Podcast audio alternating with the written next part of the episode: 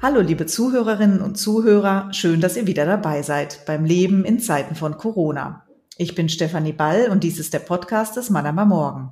Das Thema diesmal Alter in Zeiten von Corona. Alte Menschen waren bzw. sind in der Pandemie besonders gefährdet. Das Risiko, schwer an Corona zu erkranken oder sogar zu sterben, steigt mit dem Alter. Die Alten- und Pflegeheime mussten deshalb besonders geschützt werden, was allerdings nicht immer und überall gelungen ist. Wie wir das in Zukunft besser machen, erklärt Professor Jürgen Bauer. Er ist Leiter des Geriatrischen Zentrums am Universitätsklinikum Heidelberg und außerdem Mitglied im ärztlichen Pandemierat, den die Bundesärztekammer im vergangenen Herbst ins Leben gerufen hat. Hallo, Herr Professor Bauer, schön, dass Sie Zeit haben für ein Gespräch. Hallo. Sie sind Mitglied, ich sage das gerade, im ärztlichen Pandemierat der Bundesärztekammer. Seit wann genau gibt es ihn und warum gibt es den? Ja, der Pandemierat wurde im Spätherbst konstituiert auf Einladung der Bundesärztekammer. Und äh, hier war vor allem Dr. Reinhardt aktiv. Und es war wohl das Erkennen, dass es noch ein zusätzliches Gremium gut brauchen würde.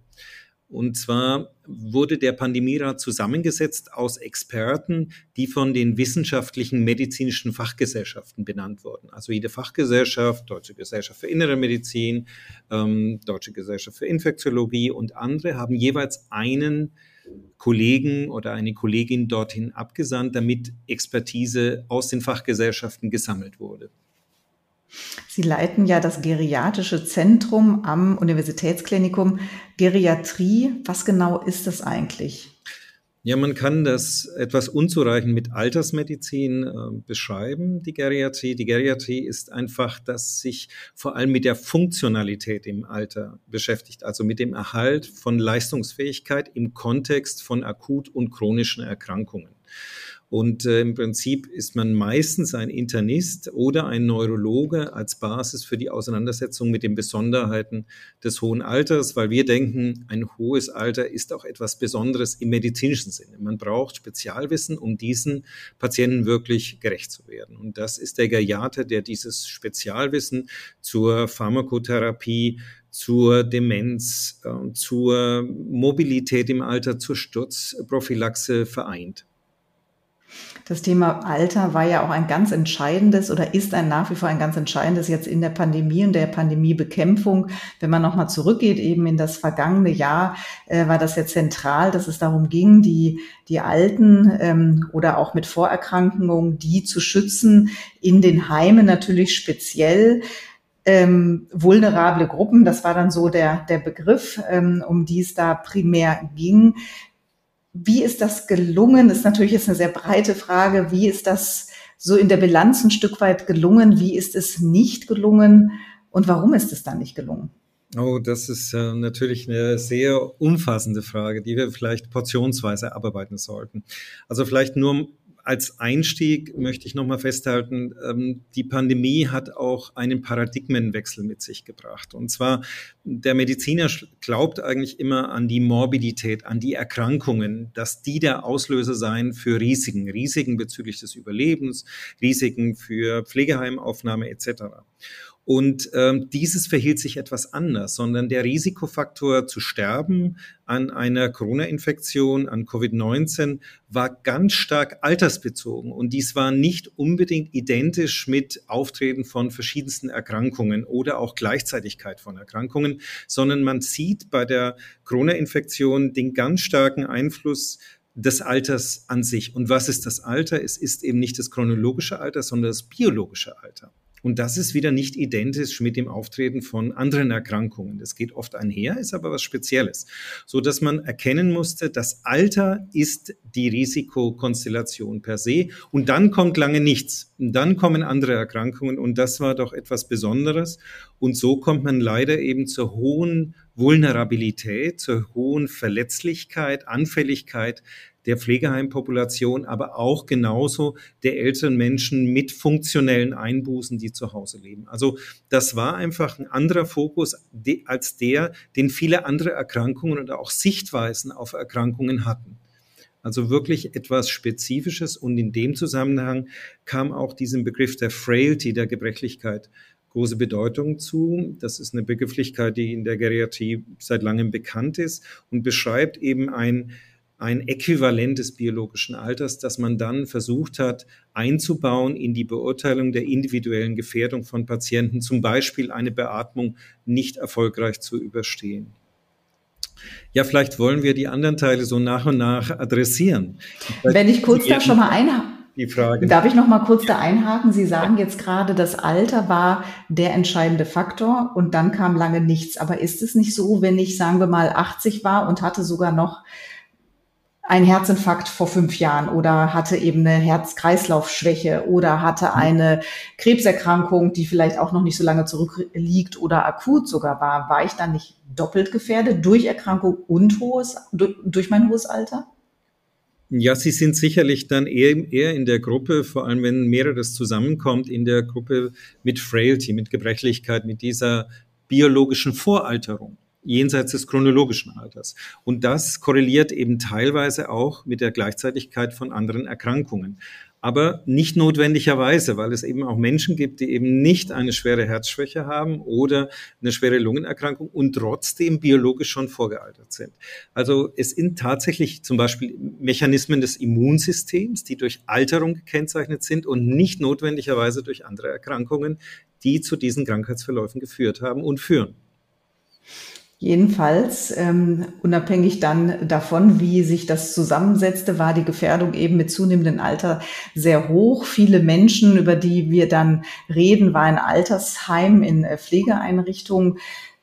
Und zu einem ganz großen Erschrecken dann im Spätherbst starben ja dann auch nicht nur einer oder zwei, sondern es starben zehn, 15, 20. Was war denn da schiefgelaufen?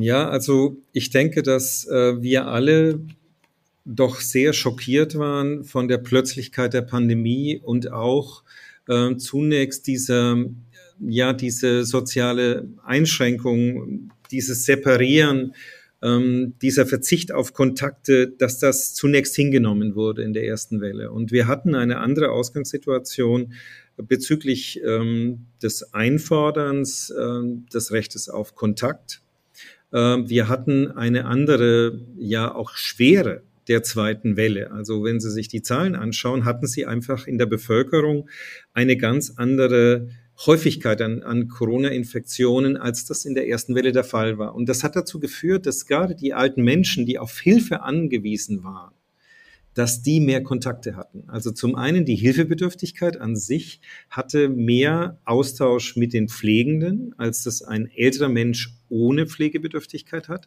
Und es war auch eine andere Bezugssituation. Und diese Mischung aus Abhängigkeit von der Pflegebedürftigkeit, aber auch eine gewisse Form der Aufrechterhaltung von Besuchen, plus dieser Eintrag in das Pflegeheim durch die hohe Inzidenzrate in der Bevölkerung haben zu diesem Verlauf geführt, wobei wir schon kritisch sagen möchten, wir hätten es vermutlich besser machen können. Ja. Da, ich glaube, da sind wir ein bisschen beim Pandemierat. Da gab es ja auch schon ein Positionspapier. Was hätten wir denn besser machen können? Also wir hätten uns alle miteinander, und das soll auch mich nicht ausschließen, das soll alle integrieren, wir hätten den Sommer besser nutzen müssen, um vorbereitet zu sein, was im Herbst kam. Es war absehbar, es musste ja so kommen. Und ähm, wir hatten ja auch gesehen, aus Ländern, die die erste Welle schlecht durchlebt hatten, hatten wir auch ähm, Ahnung, was die Herausforderungen sein könnten. Und aus dieser Erfahrung heraus hätten wir wahrscheinlich die Heime besser rüsten dürfen. Das heißt, das waren vor allem auch Materialprobleme, die wir weiterhin noch gesehen haben, auch ähm, im Fortschreiten des Jahres. Es waren nicht alle Materialprobleme bezüglich Schutzkleidung ausreichend geregelt. Es waren aber auch Trainingssituation. Es war die Hygienepräsenz, dass man sagt, ich muss auch alle im Pflegeheim auf das gleiche hygienische Niveau bringen. Das heißt, jeder versteht, das hat nicht nur mit Anweisung zu tun, das hat auch mit Verständnis zu tun. Jeder weiß, warum mache ich welche Übung oder welche Sicherheits, welche Sicherheitsmaßnahme führe ich warum durch, mit welchem Impetus und äh, wir hätten die Heime in ihren Strukturen, glaube ich, besser unterstützen müssen. Und wir hatten auch das Gefühl von Anfang an, dass die Testsituation viele Heime überfordert. Also als dann die Schnelltests kamen, die äh, den Besuch geregelt haben, als dann die ähm, die Besuchsmaßnahmen kamen etc., haben wir gesehen, dass ja die Heime geschwächt sind aufgrund des Pflegemangels per se in der Pflege, auch der qualifizierten Pflege teilweise, dann auch die Ausfälle durch die Quarantäneverordnungen, die ja damit einhergehen, die Erkrankungen unter den Pflegenden plus die Erkrankungen in den Gepflegten. All das hat dazu geführt, dass eigentlich die logistischen Voraussetzungen für ein bestmögliches Hygienemanagement plus Ermöglichung der Besuchssituation, ähm, dass das doch nicht alle, aber zahlreiche Institutionen überfordert hat. Und das hätten wir etwas voraussehen können und da hätten wir andere Maßnahmen der Unterstützung rechtzeitig einleiten sollen und müssen, weil dann hätten wir manchen Ausbruch, glaube ich, nicht erlebt. Also das äh, ist, glaube ich, schon etwas, was wir festhalten sollten. Man ist ja hinterher bekanntlich immer schlauer. Es ist ja jetzt auch ähm, wahrscheinlich sehr schwierig zu sagen, der oder der hat Schuld. Es waren tragische Ereignisse würden Sie sagen, dass wer ist denn wir? Wer hätte mehr darüber nachdenken können? Hätten das die Politiker sein sollen? Hätten das die Oberbürgermeister sein sollen? Der Boris Palmer in Tübingen hat mhm. ja offensichtlich rechtzeitig viele Schnelltests schon bestellt gehabt und da die Heime mit ausgerüstet. Hätten das die Heimleitung sein sollen? Fehlt es vielleicht auch grundsätzlich an Kommunikation auf dem Gebiet, dass man mehr im Gespräch hätte sein können? Woraus kann man, also was kann man aus diesen Defiziten dann lernen für die Zukunft? Für jeden war es sicherlich die erste Pandemie. Und ähm, ja, was ist so strukturelles Defizit, was da ist, was man jetzt tatsächlich verbessern kann? Also es ist sicherlich eine, wenn man so mal vom Makrokosmos ausgeht und dann sich zum Mikrokosmos vorarbeitet, ist, glaube ich, eine Sache, dass es schon sehr, sehr, sehr wünschenswert wäre, wenn politische Entscheidungen, die in Berlin oder sonst wo gefallen sind oder auch noch fallen werden, wenn die rückgekoppelt werden an die Basis. Und zwar sehr frühzeitig. Das würde ich so als eine der ganz großen Lehren sehen. Ähm, das, das erfordert zwei Dinge. Zum einen ein unglaublich strategisches Durchdenken von möglichen Handlungen. Das heißt, eine Handlung muss, bevor sie kommuniziert wird, äh, weil ja der Medienwiderhall äh, extrem ist in der Pandemie, muss sie sehr gut durchdacht sein. Das heißt, man muss auf verschiedenen Ebenen Informationen einholen. Die erste Ebene ist die Wissenschaft und die zweite Ebene ist die Praxis. Und äh, der Pandemierat ist vielleicht auch eine gute Anregung, äh, in Zukunft Dinge strukturell planerisch äh, anders anzugehen, wofür ich dringend plädieren würde. Also eine vernünftige Wissenschaft, die eben nicht auf einzelnen Meinungen beruht, sondern auch auf einem Art abgestimmten Wissenschafts-, wissensfördernden Projek äh, Projekt oder einer Abstimmung von Fachgesellschaften oder auch Experten aus äh, Fachgesellschaften, die nicht als Einzelne agieren, sondern gewissermaßen schon das Wissen, das gefiltert ist, mitbringen. Damit die Politik vielleicht nicht einen Tag so geht und am nächsten Tag so gehen soll, weil einfach Einzelmeinungen doch manchmal etwas stärker ausschlagen. Das soll nicht innovationsfeindlich sein, aber das soll diese Ausschläge etwas im Meinungsbild vermindern. Das wäre schon mal sehr wichtig. Und dann sollten Entscheidungen, die politisch fallen, die man immer aus verschiedensten Gründen auch begründen kann oder zumindest oft, ich glaube nicht immer, sollten an der Praxis orientiert sein. Das heißt, wenn ich etwas entscheide, dann muss ich erst mit einigen Leuten gesprochen haben, die den Alltag kennen. Das kann eben nicht eine rein administrative Ebene sein, sondern dann hätte ich äh, mir vorstellen können, dass man, wenn ich übers Pflegeheim entscheide, dass man sich äh, zumindest Heimträger mal einlädt für einen runden Tisch und fragt, wie seht ihr das? Und zwar kleine und große, nicht nur große, sondern vielleicht auch Informationen aus den Kommunen abfragt, äh, die Kontakte haben in die Strukturen, wie sie denn vor Ort aussehen.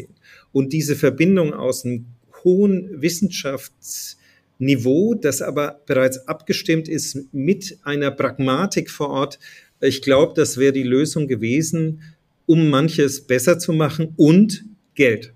Und zwar haben wir unglaublich viel Geld jetzt ausgegeben in der Pandemie. Das ist ja auch in Ordnung. Aber wir hätten vielleicht im Sommer drüber nachdenken müssen, wie viel Geld wir in vorbereitend präventive Maßnahmen hätten in den Heimen investieren müssen, um manche Managementfunktionen dort zu unterstützen. Also gezielter Mitteleinsatz, das sieht man tatsächlich in den USA an einigen Studien haben manches Positive dort bewirkt, weil die einfach in ihren Managementfunktionen, in der Hygiene, in den Hygienestandards nochmal effektiver waren. Man hätte aus anderen Bereichen praktisch zusätzliche Manpower frühzeitiger in die Pflegeheime bringen müssen. Und warum ist das nicht passiert? Hat man das schlicht vergessen? Im Sommer hatte man ja auch vielfach das Gefühl, ach, sieht doch eigentlich schon ganz gut aus. Na, wenn man ehrlich ist, ich glaube, da wollten viele die Pandemie vergessen im Sommer. Und das war, glaube ich, und deswegen sage ich wir und uns, ähm, das war vielleicht etwas, was wir alle wollten, was vielleicht menschlich verständlich ist, aber mit einem ganz schlechten Gefühl schon im Hintergrund, weil wir wussten eigentlich, das kommt zurück. Und wir sind ja heute noch erstaunt, wie heftig es dann beim dritten Mal wieder zurückkommt. Und ähm, das was war was, was uns nicht nochmal passieren darf, falls sich äh, eine Pandemie wiederholt. Da muss die Priorisierung äh, der Bekämpfung muss unglaublich hochgehängt werden, weil wir sehen ja, was eine protrahiertes Management ähm, für Probleme mit sich bringt. Ist ja auch jetzt wieder sehr aktuell. Und die Gesellschaft muss natürlich diesen Abstimmungsprozess ähm, erfolgreich führen. Was ist ihnen welches Gut wert? Wie viel ist uns ähm, der alte Mensch wert, der Pflegeheimpatient? Da gab es auch von Leuten, die ich jetzt nicht namentlich nennen will, sehr unglückliche Äußerungen, äh, die ja auch wissenschaftlich eindeutig widerlegt sind. Wir wollen das nochmal festhalten dass eben die Toten, die gestorben sind, dass sehr viele von denen zehn, neun, acht Lebensjahre verloren haben im Schnitt und dass es eben nicht diejenigen waren, die nach acht Tagen sowieso gestorben sind. Und solche unvorsichtigen Äußerungen waren nicht sinnvoll und leider auch in der Pandemie, in der Not ist ein ewiger Meinungspluralismus ohne Entscheidungen nicht hilfreich. Und wir müssen in so einer Situation uns relativ zügig über unsere Werte einigen. Wir müssen dann auch äh, Entscheidungen von anderen akzeptieren. Und jeder wird in einer solchen Situation irren. Den goldenen Weg, den hat von Anfang an, glaube ich, keiner gekannt. Aber Wissenschaft heißt auch Anpassung, heißt Fortschritt des Wissens. Und da gibt es Zweifel und manchmal führen die Zweifel zum Umdenken. Das ist aber kein Zweifel an der Wissenschaft, sondern das ist einfach Fortschritt. Und das ist, glaube ich, auch bei manchen nicht recht angekommen, dass man sich revidieren muss. Das ist ja nicht schlimm. Das wäre so ein Resümee zum Beispiel, ein Versuch eines Resümees. Ja. Würden Sie denn sagen, dass wir ganz anders als Gesellschaft gehandelt werden hätten, wenn es um die, weiß ich nicht, 5- bis 15-Jährigen gegangen wäre, wenn die Pandemie besonders die betroffen hätte, man festgestellt hätte, oh, im Kindergarten, in den Schulen erkranken plötzlich Kinder schwer, sterben sogar, hätten wir anders gehandelt? Ja, ich glaube schon. Also ich bin ja, ich bin, bin von meiner Ausbildung bin ich ja Internist, Gastroenterologe. Das heißt, ich habe mich auch viel mit chronischen entzündlichen Darmerkrankungen mit einer sehr jungen Population beschäftigt am Beginn äh, meiner beruflichen Tätigkeit über 12, 15 Jahre. Und äh, bin jetzt seit 2004 äh, in der Geriatrie tätig. Ja, es gibt Unterschiede in der gesellschaftlichen Wertigkeit. Und wenn Sie äh, funktionelle Einbußen haben, das heißt, wenn Sie beginnend dement sind, wenn Sie äh, Mobilitätseinschränkungen haben, sind Sie nicht im Fokus der Gesellschaft, sind Sie nicht mit der gleichen Wertigkeit versehen.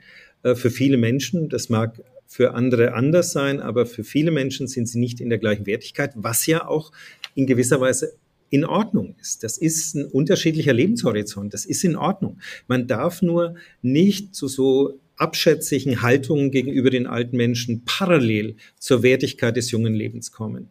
Also wenn man dann sagt, das eine ist wertig und das andere vergesse ich lieber mal oder schaue ich nicht so genau hin, dann ist es einfach nicht richtig. Insofern glaube ich schon und es wäre vielleicht auch absolut in Ordnung gewesen, wenn das dann noch anders gelaufen wäre, wenn vor allem Junge gestorben wären. Ja. Altern tun wir ja. Ähm, das ist eine komplizierte Erkrankung. Und äh, da würde ich auch den Blick so ein bisschen in die Gegenwart werfen. Wir wissen noch nicht genau, was die chronischen Outcomes, also die chronischen Ergebnisse der Pandemie sind. Und die können für unterschiedlichste Altersgruppen sehr schwerwiegend sein. Also für Menschen um die 40, für Menschen um die 80, für Menschen mit 25. Wir wissen das noch nicht ganz genau. Wir sehen bloß immer mehr Informationen, dass wir subakute, das heißt so vier Wochen, sechs Wochen, acht Wochen und chronische Verläufe von Monaten haben, die Erkrankungsbilder mit sich bringen, die keiner von uns haben möchte. Insofern ist die Krankheitslast äh, noch nicht letztendlich wirklich gut abschätzbar und ich würde dringend davor warnen, nur auf die Intensivstationen zu schauen. Das ist nicht das ganze Bild.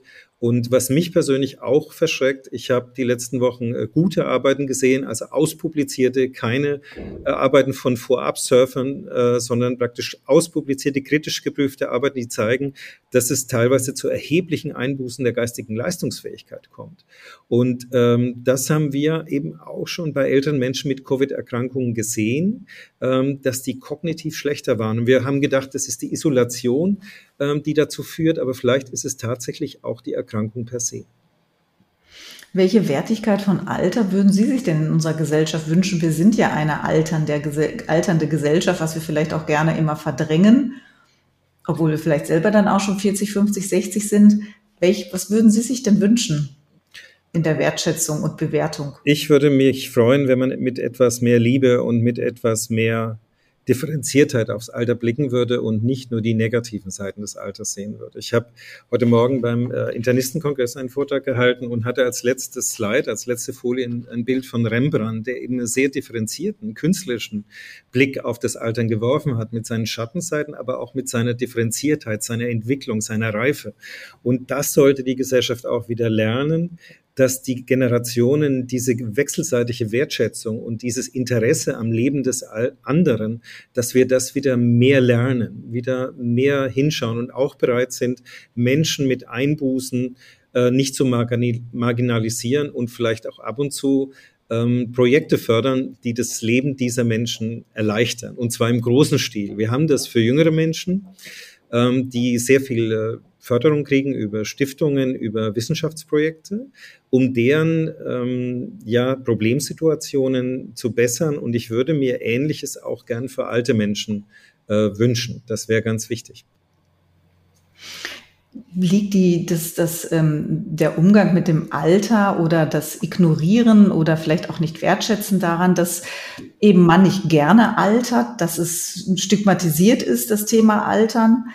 Also woran, warum, warum altern wir nicht gerne? Warum wollen wir immer jung sein? Sie haben ja gerade gesagt, es hat ja auch Werte, dieses Altwerden. Aber ja, sprechen wir zu wenig darüber? Ähm, also das ist eine ganz komplizierte Geschichte, da könnten wir ja Tage drüber sprechen. ähm, das äh, wollen wir natürlich nicht, aber es hat natürlich mit kulturellen Normen auch zu tun. Was ist wertig in einer Gesellschaft? Und wir sind ja schon eine sehr leistungsbezogene äh, Gesellschaft und wir haben natürlich eine andere Leistung beim Hochbetagten, noch dazu solche mit Einbußen als in dem jüngeren Sektor. Also das hat äh, mit Wertschätzung, Leistungsbewusstsein einmal zu tun, mit kulturellen Werten, mit Traditionen und die sind auch weltweit sehr unterschiedlich, wie ich das Altern sehe, wie ich mit alten Menschen umgehe. Es gibt Gesellschaften, die eine hohe Wertigkeit im Alter sehen und wo der Respekt vor den Eltern immer noch extrem verankert ist, vor allem im fernöstlichen Bereich, China, Japan, ist es ein Gesichtsverlust, praktisch sich, ein extremer Gesichtsverlust, sich nicht um die Älteren zu kümmern. Also da gibt es äh, sicherlich Unterschiede und es gibt natürlich auch die Dynamik der modernen Gesellschaften, die einfach viele Werte umlenken. Und ganz natürlich, es ist ein Augenblick der Verdrängung. Also sobald ich selber näher heranrücke an die Gebrechlichkeit, da schaue ich schon lieber mal weg, weil das will ich ja gar nicht so genau wissen, dass ich vielleicht auch dazu gehöre, weil die, die ich im Altenheim als Demente sehe, nee, also da möchte ich jetzt eigentlich nicht dran denken, weil da bin ich ja nicht wenn ich also auch so 60, 65, 70, 75 bin. Also da gibt es schon auch verdrängende Momente, klar. Sie hatten es vorhin kurz angesprochen, nämlich das Thema Fachkräftemangel in der Pflege. Welche Rolle hat die denn jetzt auch bei der Bekämpfung der Pandemie ganz akut gespielt? Und was müssen wir da tun, dass das in Zukunft besser wird? Bessere Bezahlung, mehr Anerkennung? Was machen Sie da für Erfahrungen? Ja, Sie haben es ja selbst auch schon äh, gesagt im Endeffekt. Das spielt eine Rolle, ganz klar, weil ja ähm, wir müssen ja in der Pflege brauchen wir ein gestuftes System, aber wir brauchen auch Spitzenkräfte in der Pflege. Wir brauchen diejenigen, die ohne Probleme ein Studium hätten machen können. Äh, die brauchen wir auch. Die brauchen wir in den Leitungs-, in den Managementfunktionen. Wir brauchen eine Durchmischung mit unterschiedlichsten Qualifikationsstufen. Es können und sollen, müssen nicht alle gleich sein. Und dafür muss ein Beruf attraktiv sein. Der muss einigermaßen gut bezahlt sein, klar, aber noch was ganz anderes. Wir brauchen wieder die Wertschätzung des sozialen am Gemeinwesen, des sozialen Dienstes am Gemeinwesen. Und das trifft die Pflege ganz besonders. Ich glaube, das trifft aber auch, und das sieht man, glaube ich, auch jetzt, die Ärzte im öffentlichen Gesundheitswesen zum Beispiel. Also es trifft ganz verschiedene Gruppen, ähm, die ein bisschen abgehängt sind von dem, wie eine Gesellschaft sich entwickelt. Und da ist die Pflege beispielhaft dafür, weil das ein körperlich anstrengender Beruf ist, weil die Schichten nicht attraktiv sind, weil das Einbußen im Sozialleben bedeutet. Und diese Anerkennung, was die Menschen auf sich nehmen, damit sie für andere da sind, das hätte meiner Meinung nach nicht nur mehr Geld, äh, sondern vor allem mehr soziale Akzeptanz als wertvoll und hilfreich verdient. Und wenn wir das nicht schaffen, werden wir das Problem nicht lösen. Liegt es auch daran, dass manchmal Alten- und Pflegeheime einen schlechten Ruf haben, dass man sagt, also ich will überall hin, aber bestimmt nicht ins Altenheim. Da ja, vegetiere ich nur dahin, hat man vielleicht auch eine alte, äh, falsche Vorstellung davon, was da so passiert in Heimen und Einrichtungen? Ja, also das ist ganz unterschiedlich. Also wie, wie bei Krankenhäusern auch oder wie auch bei Pflegeheimen gibt es natürlich äh, da Licht und Schatten. Also da gibt es natürlich ein weites Spektrum an Qualität.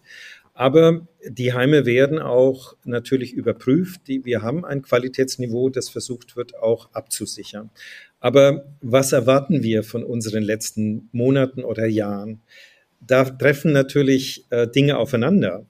Äh, was kann ich finanzieren? Und was bekomme ich dafür? Ist das ein Äquivalent und wie viel kann ich mir leisten? Also das, ähm, das könnte auch ein Moment sein, wo die Erwartung nicht auf die finanzielle Möglichkeit trifft. Und da muss sich halt auch die Gesellschaft fragen, das ist ja eine aktuelle Diskussion, will ich das unterstützen, dass eben für alle, auch wenn die aus ähm, nicht so wohlhabenden Verhältnissen kommen, dass da immer ein gewisser Sockel ist und immer eine gute, eine gute Pflege, ein schönes Ambiente etc. da ist. Aber nicht vergessen, da gibt's auch Dinge, die kann man nicht wirklich ändern. Dass man, wenn man ins Pflegeheim kommt, hat man einfach in der Umgebung eine hohe Prävalenz, eine hohe Häufigkeit der Demenz. Und dann habe ich ganz andere Umgangsformen mit den anderen Mitpatienten, Kommunikation, Einbußen, schlecht hören, schlecht sehen. Das heißt, ich habe eine große Gruppe, 80, 70, 90 Prozent, die ist aufgrund ihrer Handicaps in der Kommunikation und im Miteinander anders, als wir das jetzt zum Beispiel wären. Und das sind natürlich soziale Einbußen, die kann man versuchen mit dem Team zu kompensieren. Aber das ist nicht das Leben, das wir erstreben normalerweise. Aber in vielen Situationen ist es viel besser, als zu Hause zu sein. Allein der Verwahrlosung oder dem Unfall preisgegeben und überhaupt keine Kommunikation mehr zu haben, ähm, dann ist das sicherlich die viel, viel bessere Lösung. Aber auch da muss man sich fragen, wie viel will das Gemeinwesen investieren in die Strukturen, in die Räumlichkeiten, das Ambiente von solchen Institutionen.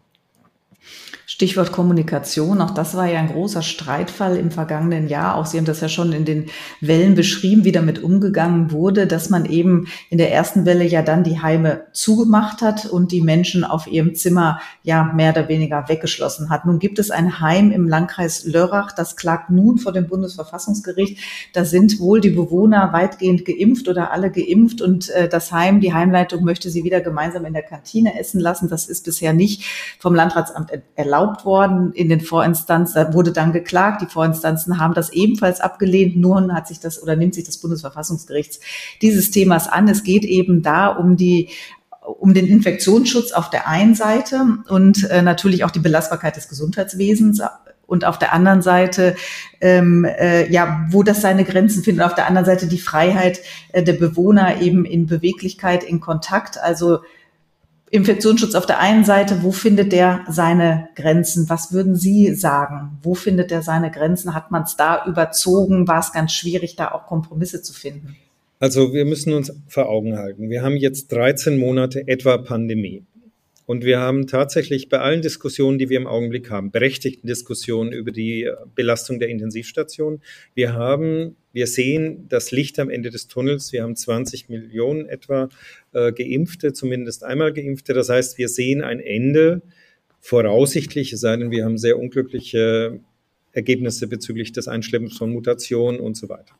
Ähm, aber wir haben ein Ende vor Augen. Deswegen würde ich bei aller, bei allem Verständnis würde ich im Augenblick sehr vorsichtig agieren. Und das steht da auch dahinter. Und das kann man sicher beim RKI sehen, beim Robert-Koch-Institut, das kann man bei den ähm, Landesbehörden sehen.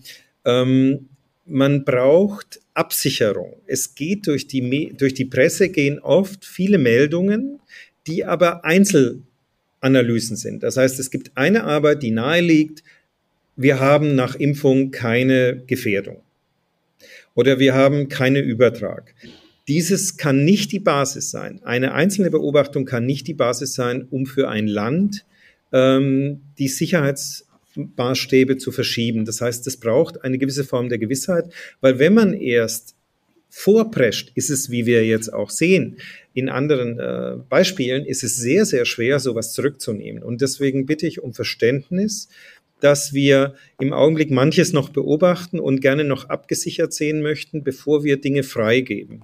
Es kommt nämlich noch etwas anderes dazu. Leider ist es so, dass eben nicht alle in der Pflege geimpft sind, weder in den Krankenhäusern noch äh, in den Heimen, weil eben auch eine gewisse Impfskepsis da ist. Deswegen erreicht man also keine 100 Prozent, sondern vielleicht 70 Prozent, 80 Prozent in der Regel.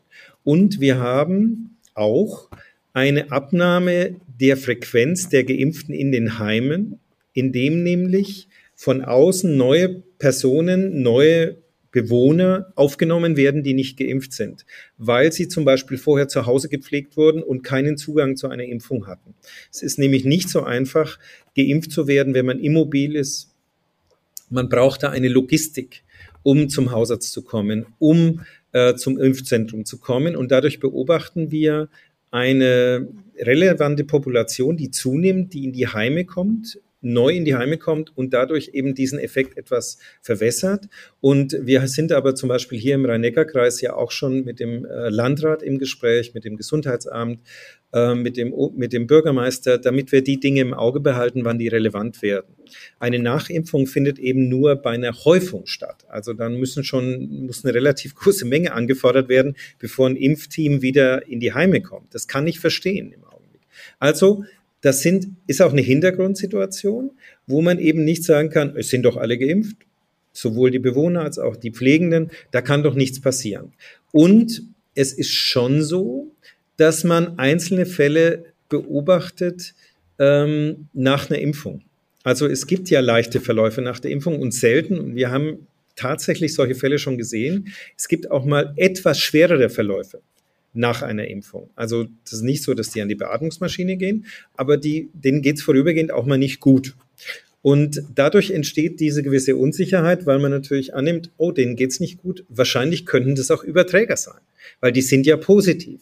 Also ich will nur sagen, ja, wahrscheinlich kriegen wir Erleichterungen, die dann auch sicherlich gesellschaftlich tragbar sind, in Ordnung sind, aber im Augenblick ist es, glaube ich, vernünftig, die tatsächliche Gefährdung in der Höchstrisikogruppe, das sind ja die, die, wenn das schief geht, dann sterben dort die Menschen sehr schnell, weil die in der Regel ja nicht auf die Intensivstation gehen, was ja in Ordnung ist und auch vielleicht im Heim bleiben wollen und so weiter. Aber haben wir die denn gefragt, wie sie dieses Risiko einschätzen, ob die wirklich auch in der letzten, in der zweiten Welle ob die wirklich lieber sterben wollten, als besucht zu werden, das ist alles nicht so einfach.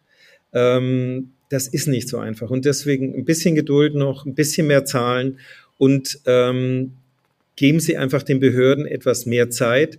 Die Verantwortung ist dort groß und ich denke, dass dort schon sehr, sehr viel reflektiert wird. Sowohl die Grundrechte, wir haben das in der zweiten Welle gesehen, die Grundrechte hatten einen hohen Stellenwert. Und man hat dafür auch anderes in die Waagschale gelegt und hat vielleicht auch etwas dafür bezahlt. Das ist ja vielleicht auch ein gesellschaftlicher Konsens, aber es ist nicht umsonst. Und deswegen würde ich gerade bei dem absehbaren Ende doch zu, zu einer großen Vorsicht äh, raten vor allem, das kann sich ja im Endeffekt nur um Wochen handeln, bevor wir neue Studien sehen, die uns vielleicht mehr Sicherheit geben. Aber da werden Veränderungen kommen. Ich würde es nur nicht unbedingt vor Gericht wirklich erzwingen. Wie würden Sie die psychischen Belastungen der alten Menschen einschätzen, sowohl derer, die in Heim, äh, Pflegeeinrichtungen leben, aber auch viele leben ja auch ganz normal zu Hause, selbst wenn sie hochbetagt sind.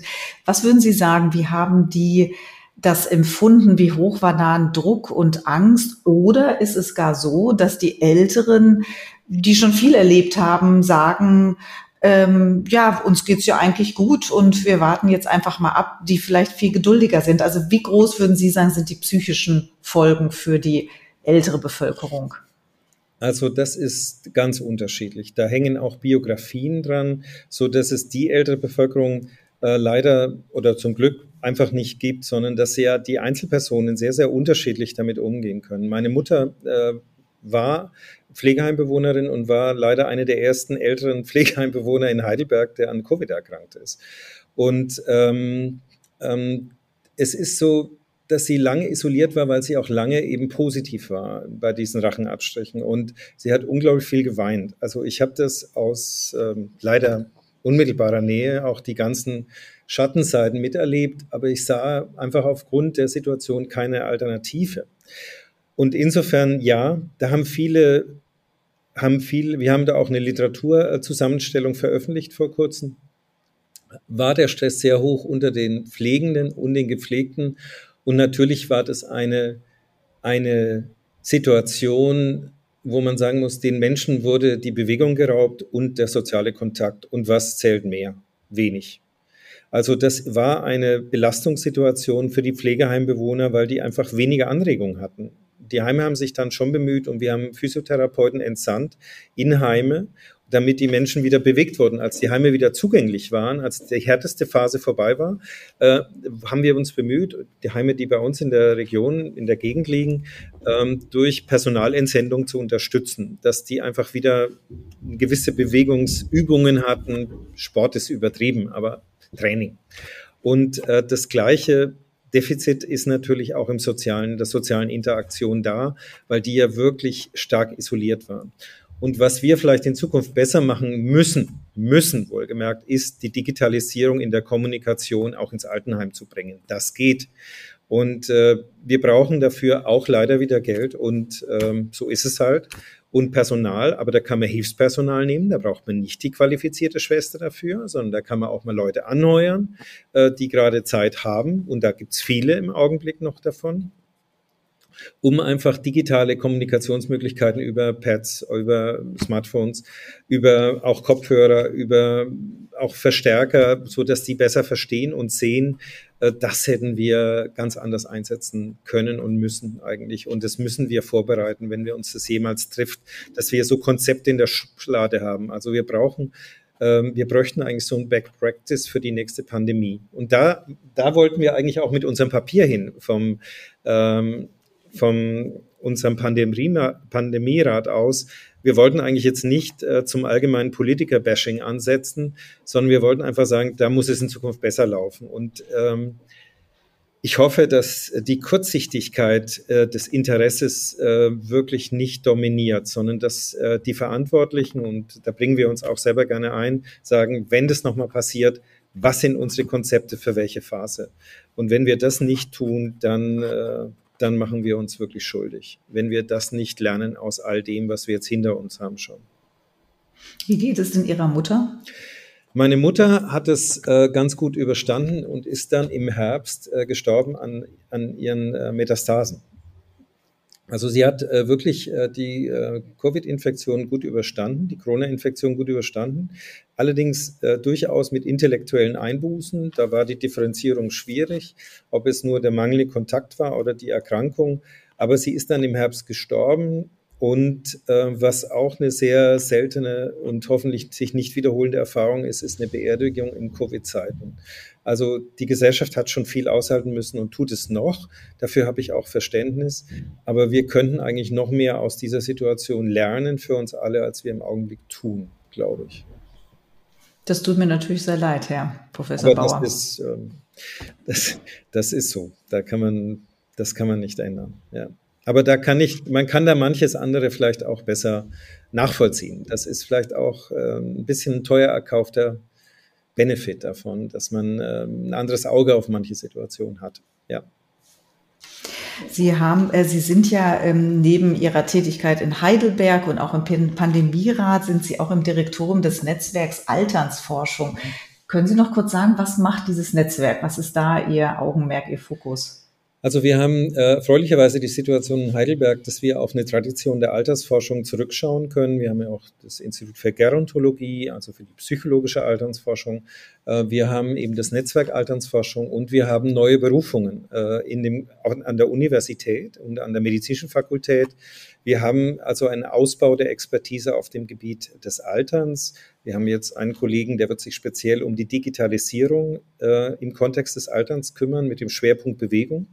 Äh, wir haben äh, Frau Professor Vögle aus Freiburg bekommen, die sich um das molekulare Altern äh, vor allem kümmern wird.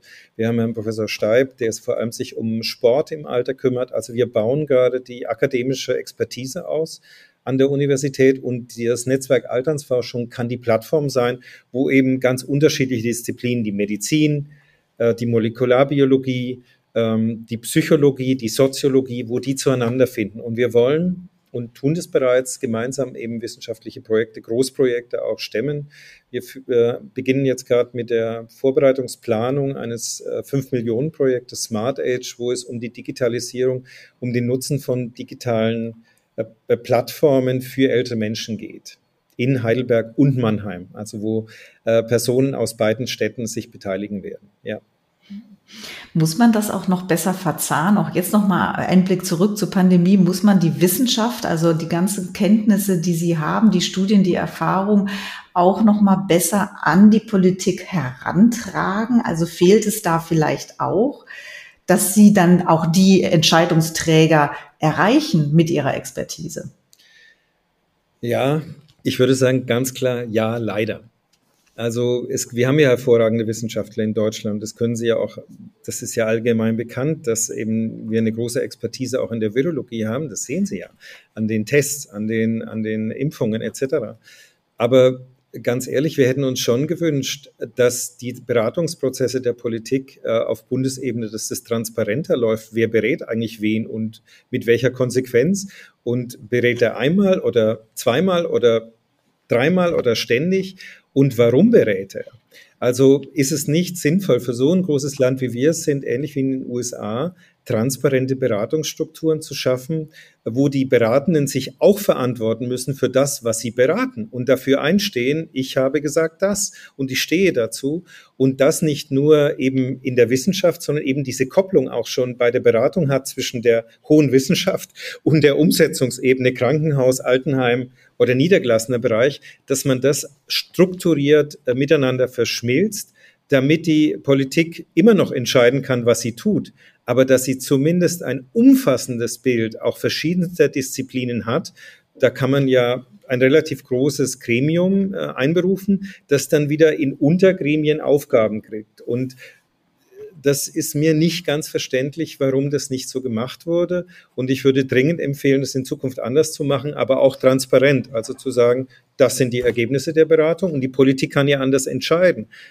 Ich hoffe nicht, dass es so ist, dass man sich diesem Druck nicht aussetzen wollte, ähm, weil natürlich dadurch auch eine gewisse, ja, eine gewisse Kompetenzansammlung mit Macht entsteht. Aber das kann die Politik aushalten, wenn sie gute Argumente hat. Die sucht ja den Ausgleich Wirtschaft, individuelles Wohl, ähm, Verantwortung gegenüber Schulden, nächste Generation. Ja, Freiheit bleibt doch in der politischen Entscheidung. Aber ich hatte nicht immer das Gefühl, dass die Beratungsprozesse immer gut gelaufen sind. Und äh, ich glaube, das, was man mitbekommen hat, manchmal hat sich das auch entkoppelt. Und das halte ich für eine moderne Gesellschaft wie die unsere nicht für okay. Und ich hoffe, dass wir das als Gemeinschaft noch gut überstehen, was da alles passiert und passiert ist. Ich denke, da müssen wir dann nochmal im Jahr Bilanz der Bilanz ziehen. Herr Professor Bauer, vielen Dank für das Gespräch. Liebe Zuhörerinnen und Zuhörer, vielen Dank fürs Zuhören. Und bis zum nächsten Mal beim Leben in Zeiten von Corona gebt mir Feedback unter podcast.mamu.de. Folgt dem Manama Morgen auf Instagram und Facebook und natürlich abonniert den Podcast, denn das Leben in Zeiten von Corona geht erst einmal weiter.